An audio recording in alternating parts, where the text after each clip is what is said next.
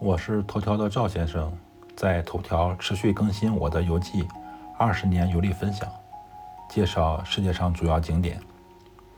本篇文章共有六张照片。据说佛罗伦萨的皮具，特别是手工皮具制品，还是挺有名的。最出名的市场就是圣劳伦佐皮具市场和新市场，也叫小猪市场。这里的产品有纪念意义。算不上是奢侈品，可以买一些作为纪念品送给朋友。下面说一个知识点，各位网友一定要记住，就是佛罗伦萨的皮具市场的商品是可以讲价的。市场是露天的，有一个世界著名的雕塑，叫做铜猪或者小猪。铜猪所在地号称世界十大许愿地。不知道是谁总结的？为什么叫做许愿地？据说只要摸小猪鼻子，把一枚硬币放进它的嘴里，就会再来佛罗伦萨。这也是为什么这一只小猪的鼻子这么亮的原因。这是被游客的手盘出了包浆啊！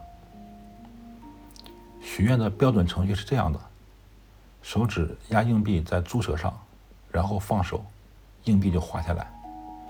能不能掉到下面的泉眼里，就真的看运气了。我和老婆许愿离开后，我无意回头看了一眼，发现铜珠附近好像有人在等着，在那里收集游客放的硬币。不过，据说摸这个铜珠鼻子许愿不是特别灵，这个铜珠已经是复制品的复制品。我和老婆也没有再去佛罗伦萨。另外的世界九大许愿地。我和老婆去过罗马的许愿池和峨眉山的同心桥，这里贴出来两张许愿池的照片和两张峨眉山的照片。两个景点的介绍，我后续文章会有详细的详呃说明。还有七个许愿地，我争取走遍吧。在铜珠旁边有一个街头艺术家在表演。这张照片看起来就像是一个普通的天使装扮，其实大有看头。只要有人往盒子里放硬币，天使就会张开大大的翅膀和放硬币的人拍照。目测，天使的翅膀宽度有五米左右。天使张开翅膀效果非常好。不知道是否有朋友看过迈克尔·杰克逊的演唱会？他在演唱《You Are Not Alone》的时候。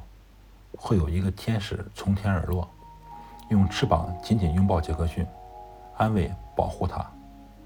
这个街头表演和演唱会的效果差不多，特别震撼。下一次争取带孩子去佛罗伦萨，还去找这个天使。